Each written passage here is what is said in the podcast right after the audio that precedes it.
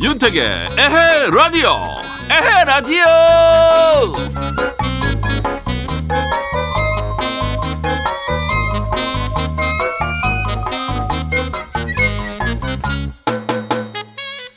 사람이 상황에 따라 적응하면서 그 안에서 또 좋은 것들을 발견하는 경우도 있잖아요. 요즘 아무래도 외부 활동이나 모임 같은 걸 자제하면서 집에만 있다 보니까 좋은 점은 뭐가 있나요? 술값, 밥값 등등 돈이 좀 굳었다? 핸드폰 갖고 노는 것도 지겨워서 책을 좀 읽기 시작했다? 서랍 정리, 옷장 정리 등등 집안에서 밀려있던 일들을 했다? 예, 이런 여러 가지도 있을 것 같아요. 요즘 같은 이런 시간들도 나한테 또 다른 기회나 이득으로 바꾸는 거. 바로 그것이 좋아, 좋아. 자, 3월 10일 화요일 윤택의 에헤라디오 오늘도 기분 좋게 출발합니다. 출발! 3월 10일 화요일 에헤라디오 첫 곡이었습니다. 시아의 사랑의 인사예요. 자, 잠시 후에는요, 국내부터 해외까지 어떤 일이 있었는지 살펴보는 시간이죠. 이런 일이 있었슈? 저런 일도 있었슈. 배아령 리포터와 슈슈 함께 합니다. 에헤 라디오에서 드리는 선물 소개해 드릴게요. 수입식품 전문회사 미성 패밀리에서 쿠키 세트를 드립니다.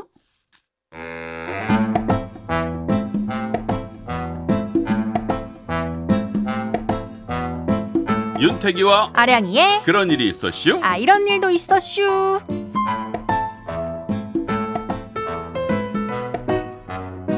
세상 이야기 함께 나눌 배아량 리포터 어서 오십시오. 안녕하십니까. 일주일 동안 잘 지내셨어요? 그럼요. 참 빠르죠? 어 너무 시간이 빨라요. 네, 뭐 뉴스를 아무래도 귀에 잘 듣게끔 네. 귀를 항상 열어놓는데 듣다 보면은 또 하루 지나고 음. 또 확진자니 또 몇 명이 또 이렇게 막 이런 이런 저런 뉴스를 듣다 보면 네. 금방 금방 시간이 가는 것 같아요. 맞아요. 그리고 공기도 한결 네. 부드러워졌다고 할까요? 봄이 아, 가깝게. 온게 네. 확 느껴지더라고요. 그 따뜻한 기운 있잖아요. 네. 아, 저는요 일요일 날 반팔을 입고 다녔어요. 일요일에요. 네, 네.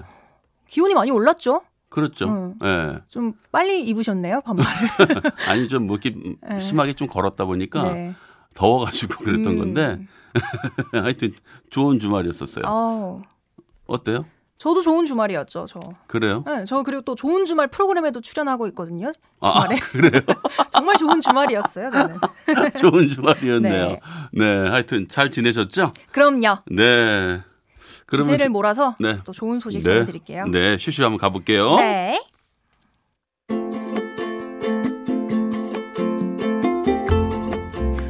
국내부터 해외까지 이런저런 소식과 각종 생활 정보들을 함께 알아보는 시간. 오늘의 첫 소식 건강 상식과 관련된 이야기로 시작해 보겠습니다. 네. 윤택 씨, 네. 건강 검진 언제 받으셨어요? 작년 여름에 받았네요. 오, 네. 그럼 건강 검진은 제가 꾸준히 잘 받고 있습니다. 1년에 한 번씩.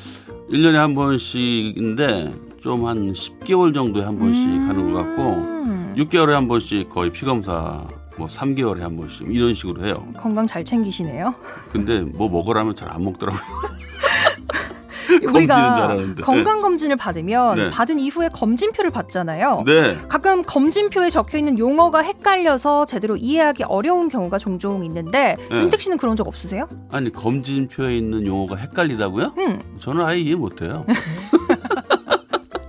제가 알려드릴게요. 네. 가장 대표적인 게 음성과 양성일 텐데요. 네. 코로나19 바이러스와 관련된 뉴스가 나올 때도 음성과 양성이라는 용어가 자주 나오죠. 네. 그래서 걸렸다는 거야, 아니라는 거야 이렇게 헷갈려 하는 분들이 많습니다. 어, 양성은 이제 그 반응이 나타났다는 거 아닙니까? 그렇죠. 어, 이, 이 정도는 괜찮죠. 구체적으로 네. 설명을 드릴게요. 네. 정해진 일정 수치 이상이 나타날 때를 양성이라고 하고요. 네. 일정 수치 이하 또는 반응이 없을 때를 음성이라고 합니다. 음흠. 따라서 병원체 검사에서 양성이 나오면 해당 질병에 감염이 됐다는 뜻입니다. 아, 그렇군요. 음.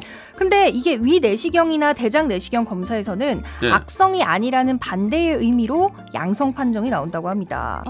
똑같이 양성이라는 표현을 사용하지만 혈액 검사에서는 양성이 좋지 않은 의미로 쓰이고 음. 위 내시경이나 대장 내시경 검사 결과에서는 좋은 의미로 사용된다고 하니까요. 이 네. 점은 참고하시면 좋겠죠. 아, 이거 반드시 기억을 해두면 좋겠는데 네. 일단은 이거를 어떻게 용어 정리를 의학회에서 좀 했으면 좋겠네요. 조금 헷갈리기도 하죠. 그럼요.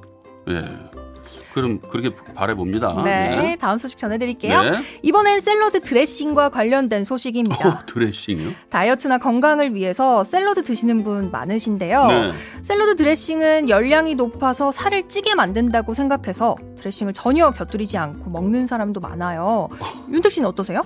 저 같은 경우에도 그래요. 예전에 다이어트하고 그럴 때 웬만하면 소스 자체를 음, 아, 도저히 못 참겠다 싶으면 한번 어. 조금씩 뿌려서 이제 목 넘김 하고 그랬었거든요. 저도 그랬어요. 왜냐면 또 마요네즈 같은 들어있는 음. 따이전 아일랜드 뭐 이런 거. 네, 그런 것들은 또 살이 많이 찐다라고 어. 생각이 돼서 잘 안 먹었거든요. 저도 그랬는데 네. 하지만 기름이 포함된 샐러드용 드레싱을 적절하게 곁들여 먹으면 오히려 샐러드 속의 영양 성분을 더 잘 흡수할 수 있다고 합니다. 아이고 이런 그걸 몰랐네. 아니 왜 그런 거예요? 샐러드 재료인 채소나 견과류에는 비타 민 B나 비타민 C 같은 수용성 비타민이 풍부하게 들어 있는데요. 음흠. 이런 수용성 비타민은 몸속에서 쉽게 흡수가 되지만 비타민 A, 비타민 E, 비타민 K 같은 지용성 비타민은 기름 같은 지방과 섞여야 몸속에 흡수가 된다고 합니다. 오. 실제 연구에서도 샐러드에 식물성 기름을 많이 넣을수록 몸속에 흡수되는 채소의 영양 성분도 증가했다고 하고요. 아 아니 그러면은 이러한 기름기가 있는 드레싱이 좋겠네요. 그죠? 맞습니다. 응. 카놀라유나 올리브유처럼 향은 적고. 풍미를 주는 기름을 기본 베이스로 하는 드레싱을 고르면 좋은데요. 향이 적은 기름에 신맛을 내면서 수분이 풍부한 레몬이나 식초를 섞으면 더 좋다고 합니다. 기름은 지용성 비타민을, 레몬이나 식초의 수분은 수용성 비타민의 흡수를 돕기 때문이라고 하네요. 아 그렇군요. 네. 그나저나 이게 뭐 기름이 많이 나와요, 그죠? 그죠. 식물성 기름, 네. 카놀라유, 네. 올리브유 이거 다 어디서 나오는지 아세요? 어디요? 충청도에서 나와요. 아 그랬어요? 기... 아, 난 몰랐어. 아, 카놀라유, 올리브유. 아 몰랐네요. 노래 들어요. 그래요. 조경수님의 신청곡입니다. 진시몬의 둠바 둠바 듣겠습니다. 윤태기와 아량이의 그런 일이 있었슈. 이런 일도 있어 슈. 자 이번엔 어떤 소식이 슈? 이번엔 성실성과 관련된 정보 알려드리겠습니다. 오. 윤택 씨는 스스로가 아 윤택은 성실하다라고 생각하시나요? 일도 없어요. 저는 이렇게 성실한 편이 그럴 아니에요. 일이 없어요. 어. 저는 좀 그냥 자유분방한 편이에요. 네. 어. 저도 좀 그런 편인 것 같은데요. 성실성이란 네. 인간의 특성이라고 생각할 수가 있습니다. 네. 하지만 연구에 따르면 말이나 벌, 하이에나 등 인간 외의 다른 동물들도 성실성을 띠는 동물과 성실성이 부족한 동물로 나눌 수 있는 기준이 있다고 합니다. 어 그래요? 네. 아니, 아니 뭐 사람은 굳이 이렇게 좀 따질만한데 동물까지 아니 근데 어떤 기준으로 평가를 합니까? 소의 경우에는 네. 소가 학습을 할 때 심장 박동수가 빨라진다는 내용이 담긴 논문이 있는데요. 오호? 이를 바탕으로 성실성의 한 요인인 성취감과 연관지어 평가를 한다고 하고요. 음흠. 하이에나는 얼마나 자신의 외모를 깨끗이 했느냐를 바탕으로 성실성을 판단한다고 합니다. 야 이거 스스로 그렇게 외모를 가꾸거나 에? 깨끗하게 하는 그런 것들을 지켜봤다는 얘기네. 그쵸. 네. 또 벌의 경우는 벌집을 지키는데 큰 관심이 없는데 벌들이 있다는 점을 통해서 성실성을 판단하는데요. 음. 재밌는 건 벌집의 사체를 부지런히 치우는 성실한 벌들은 상대적으로 몸무게가 많이 나갔고요. 어허. 더 많은 새끼를 양육했다고 하네요. 아, 아니 벌이 워낙 깨끗하다는 거는 제가 많이 봐서는 알지만 네. 야 이런 것들을 참 대단하네요. 그 어떻게 이렇게 다 이런 것들을 다 판단하고 말이에요. 그러니까 저는 동물 기준으로 해도 안 성실한 사람이 확실해졌네요. 다음 소식을 빠르게 전달해 드릴게요. 네. 이번엔 미국 소식 전해 드리겠습니다. 미코. 미국의 현지 언론은 7살 소녀와 4년 넘게 끈끈한 우정을 나누던 86세 댄 피터슨 할아버지가 지난달 세상을 떠났다고 알리면서 소녀와의 아름다운 우정을 보도했다고 합니다. 소녀와 할아버지. 아, 거의 80살 차이가 나는 건데. 음. 예. 아니 어떤 우정을 나눴길래 그래요? 2016년 당시 82세였던 피터슨 할아버지는 근처 식료품점에 장을 보러 갔다가 네. 자신에게 말을 거는 4살 꼬마를 만났다고 해요. 어허. 오늘이 내 생일이다! 라고 말을 걸어온 꼬마는 할아버지와 이야기를 나누기 시작했고요. 음. 꽤 말이 잘 통했다고 합니다. 음. 두 사람은 친구가 된 기념으로 함께 사진을 찍고 이후 소녀는 매주 어머니와 함께 할아버지를 방문해서 함께 케이크도 만들고 음, 선물도 음. 주고받으면서 우정을 쌓아 나갔다고 합니다. 할아버지와 친구가 된다. 음, 참 아름다운 이야기인데. 네. 그러다가요? 무엇보다 이 할아버지는 소녀를 만나기 6개월 전 아내를 먼저 떠나보내고 음, 밤마다 음. 불면증에 시달리면서 힘든 시간을 보내고 있었는데요. 아이고. 귀여운 이 새 친구 덕분에 활력을 다시 찾았다고 해요. 네. 두 사람의 우정은 소녀가 7살이 될 때까지 4년 넘게 이어지면서 음. 꼬마의 유치원 졸업식에도 참석해서 함께 축하하기도 했지만 네. 할아버지의 건강에 적신호가 커지면서 위기가 닥쳤고요. 음. 결국 할아버지는 지난달 결국 세상을 떠났다고 합니다. 아유 안타깝네요. 음. 참 이러한 새로운 친구가 생겨서 새로운 삶을 시작했지만 참 영원한 게 없습니다. 좋은 그렇죠? 기억을 서로 선물한 것 같아요. 네. 그렇죠. 소녀의 어머니는 자신의 SNS에 할아버지의 부고를 전하면서 딸과 할아버지가 만난 타이밍과 음흠. 우정은 참으로 놀랍고도 특별했다라고 썼다고 합니다. 네. 근데 이렇게 나이를 불문하고 친구가 될 수 있다라는 건 참 부러운 것 같아요. 맞아요. 이런 건 어떻게 보면 언어가 갖는 힘이 아닌가 그런 그렇습니다. 생각이 들어요. 우리나라는 이제 극존칭이 참 많잖아요. 네. 근데 이제 영어권에서는 유라는 표현을 하잖아요. 그렇죠. 아빠도 그렇고 네. 뭐 모든 사람과 말을 편하게 하거든요. 네. 그래서 친구라는 개념이 좀 있을 것 같아요. 음. 근데 우리나라는 특히나 한 살 차이만 나도 내가 형이지? 아, 그렇죠. 그런 네. 게 조금 있죠. 그래서 우리나라 문화 중에 조금 외국 사람들이 좀 안타까운 게 하나 있대요. 뭐냐면 사람의 이름이 잘 불려지지 않는다는 거예요. 아, 형, 언니, 그러고요. 누나, 오빠 이름을 잘 안 부른다는 거예요. 그럼 헤이 이윤택 어, 노래 뭐. 들을까요? 네, 그래요. 좋아요. 네. 자, 동경소녀의 바바바 들을게요. 청취자 여러분의 첫사랑 이야기를 들어보는 시간입니다. 자, 오늘도 어떤 사연이 도착해 있을 텐데, 네. 예, 요즘의 연애는 어떻게 주 단위로 제가 계속 물어보고 있습니다만은, 그렇죠. 네. 뭐 체크할 필요는 없을 것 같아요 이번 주 네, 넘어가시죠. 쭉 가고 있다는 얘기죠. 밋밋하게. 네, 사연 소개해드릴게요. 네. 경상남도 합천군에서 유혜진 씨가 보내준 사연입니다.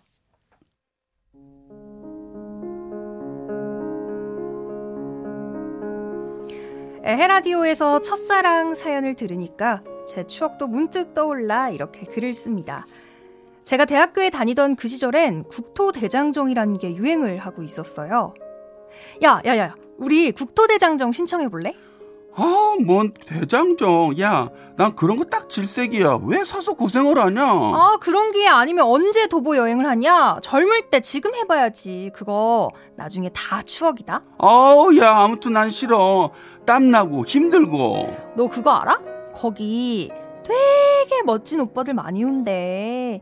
거기만 갔다 오면 다 커플 돼서 온던데? 그렇게 땀나고 힘들면 건강해지겠지? 신청 어떻게 하면 돼? 오예, 그러면 진짜 가는 거다. 어, 예. 전 친구를 꼬셔서 신청을 했고 당시 경쟁자가 많아 합격되기도 어려웠는데 저와 친구는 다행히 국토대장정에 참석할 수 있었습니다. 야, 뭔가 막 설레지 않냐? 우리 잘할 수 있겠지? 참. 그냥 하는 거지, 뭐야. 근데 잘생긴 오빠들은 하나도 없는데. 너 거짓말한 거 아니야? 에이, 무슨 잘 찾아봐봐. 사람이 이렇게 많은데 한 명, 한 명은 있겠지. 어우, 야, 없어. 어? 저기 좀 괜찮은데? 어디 어디 어디? 친구가 가리킨 사람은 국토대장정을 온 학생이 아닌 출장 뷔페 아르바이트생이었어요. 제가 참여했던 국토대장정은 밥차가 함께 따라다니면서 매 끼니를 챙겨줬는데 그 사람은 그 출장 뷔페를 따라온 거죠. 근데 내 스타일은 아니다, 야. 그래? 오히려 내 스타일이네. 더 찾아봐. 어? 저기? 저기 저기 저기 어때? 저기 키 크고 몸 좋은 오빠 있다. 어머나, 어머나. 어, 완전 내 스타일이야. 어, 뭐라고 말을 걸지? 음, 뒤꿈치 까진 척하고 밴드 좀 빌려달라고 할까? 완전 좋다. 화이팅! 그렇게 들뜬 마음으로 국토대장정을 시작한 우리. 하지만 그 여정은 생각보다 훨씬 더 힘들었고 시끌벅적했던 처음의 기세는 찾아볼 수도 없을 정도로 모두가 헉헉거리며 대장정을 이어나갔습니다. 아, 어, 밥 시간이다. 어, 배고파, 야. 어, 힘들어. 야, 밥 먹으러, 밥 먹으러 안 가? 나 먹을 힘도 없어. 너 먹어. 나는 쉴래. 어우, 지집에. 약이 빠져가지고. 알았어. 저는 밥도 못 넘길 정도로 지쳐서 누워 있었는데 배식을 해주던 오빠가 제게 다가오더라고요. 배고프면 더 못 걸어요. 억지로라도 좀 먹어야지. 아, 근데 정말 힘들어서 힘들어서 못 먹겠어요. 이러다 금방 나고 하겠는데. 아니에요. 저 끝까지 할 거예요. 그럼 조금이라도 먹어요. 알았죠? 네. 전 그 오빠의 말에 먹지 않으려던 밥을 꾸역꾸역 먹었고 그 덕분에 그날 하루 일정을 소화할 수 있었습니다. 그렇게 하루 일정이 다 끝나면 쉬는 시간을 가졌었는데요. 가만히 쉬고 있으니까 괜시리 그 오빠 생각이 나더라고요. 마침 그 오빠는 제 근처에 있었고, 우린 자연스럽게 만나서 이야기를 나눌 수 있었습니다. 어, 안녕하세요. 아, 네. 몸은 좀 괜찮아요? 아, 네, 덕분에요. 밥 안 먹었으면 저 진짜 큰일 났을 거예요. 아유, 그렇다니까요. 3주나 더 남았는데 할 수 있겠어요? 당연하죠. 그럼 밥 거르지 말고 스트레칭도 꼬박꼬박 해요. 스트레칭? 스트레칭 어떻게 해요? 어, 그러니까 이렇게요. 다리를 쭉 이렇게. 쭉 이렇게? 아니, 아니, 아니, 그렇게 말고요. 요렇게 쭉. 그날 이후 우린 매 끼니마다 눈맞춤을 하며 인사를 했고 밤이 되면 만나서 수다도 떨고 같이 스트레칭도 하고 재밌는 시간을 보냈어요. 그 오빠 덕분에 고된 시간도 즐겁게 느껴졌죠. 그러다 한 번은 길을 걷다 다리에 힘이 풀리는 바람에 넘어지는 일이 있었는데요. 오빠는 그걸 어떻게 알았는지 약을 챙겨서 갖다 주기도 했어요. 괜찮은 거야? 아, 아파요. 봐봐. 아, 많이 다쳤네. 이렇게 다리 뻗어봐. 약 한 번 더 바르고 푹 자, 알았지? 오빠, 고마워요. 고맙긴. 그럼 쉬어.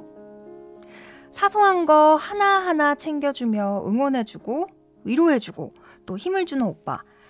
언제부턴가 오빠와 눈이 마주칠 때면 심장이 쿵쿵 뛰는 걸 느꼈고 저 오빠를 좋아하는구나 라는 걸 알았습니다.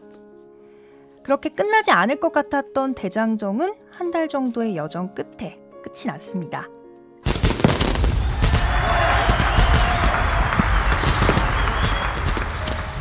모두가 기뻐하며 소리를 지르고 박수를 치는데요. 저는 고된 대장정을 끝냈다는 기쁨과 뿌듯함보단 오빠와 헤어져야 한다는 슬픔이 더 크게 다가왔습니다. 예진아, 표정이 왜 그래? 안 기뻐? 아니요, 기쁜데, 기쁜데, 그냥, 그냥 그래요. 참, 번호 알려줄 수 있니? 연락하고 지내도 되나? 정말요? 저도 오빠랑 연락하고 싶었는데. 근데 핸드폰이 고장나서요. 오빠 번호 적어주세요. 그래, 집에 도착하면 푹 쉬고 연락해. 그렇게 오빠가 적어준 번호를 손에 꼭 쥐고 집에 돌아가면 연락해야지. 룰루랄라 신나게 집에 도착했는데요. 아, 뿔싸! 고이 접어서 가방에 둔 그 종이가 사라진 거예요. 저는 가방을 탈탈 털어 종이를 찾아봤지만 어디로 사라졌는지 오빠의 번호를 찾을 수 없었고 허무함에 한참을 주저앉아 있었답니다. 야, 유혜진. 집에 왔으면 아빠한테 인사를 해야지, 인마. 뭐하고 앉아 있어? 아빠! 어, 갑자기 왜 울고 그래? 그렇게 아빠가 보고 싶었죠? 어이구, 우리 딸 아직도 애기네. 네, 아빠는 제 맘도 모르고 절 달래줬지만 어엿한 성인이 되고 날 설레게 한 사람은 그 오빠가 처음이었는데 그 소중한 사람과의 인연이 내 부주의로 끝이 났다는 생각에 오빠가 내 연락을 기다릴 거란 생각에 한참 동안 울음을 그칠 수 없었답니다. 이후 연락할 방법을 열심히 찾아봤지만 결국 찾을 수 없었고 풋풋한 첫사랑을 그렇게 떠나보내야만 했답니다. 여전히 청춘의 한 장면을 떠올리면 아름다운 기억으로 남아있는 나의 첫사랑 오빠. 어디선가 잘 살고 있겠죠?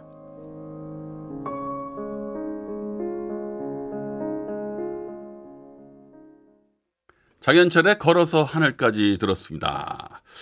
국토대장정. 네. 해보신 적 있으세요? 아니요, 저는 해본 적 없는데 음흠. 이렇게 걸어 다니면서 추억도 나누고 하면 네. 정도 자연스럽게 그렇죠. 쌓일 것 같아요. 그렇죠? 네. 처음엔 서로 어색하지만 네. 국토 대장정이라는 그 꿈을 갖고 맞아요. 그 완주를 위해서 하다 보면은 사람들끼리 이젠 같은 곳을 향해 다 가려다 맞아요. 걸어가다 보니까 아무래도 좀 마음이 잘 통하겠죠, 그죠? 저는 이 비슷한 일이 있었었어요. 그래요? 스무 살 땐가 스물한 살 땐가 네. 이제 동아리 시험을 보고 같이 가는데 네. 어 이제 그럼 다음에 같이 밥 먹어요 하고 손바닥에 손등에 네. 번호를 받았는데 네. 제가 손 씻으면서 씻어버린 거죠.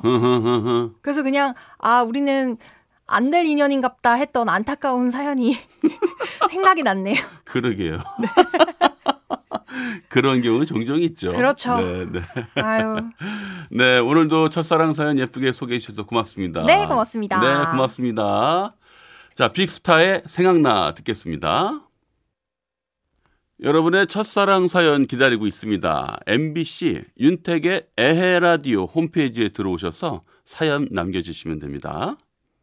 2부 마칠 시간이네요. 정미조의 휘파람을 부세요 듣고요. 9시 뉴스까지 듣고 9시 5분에 만나요.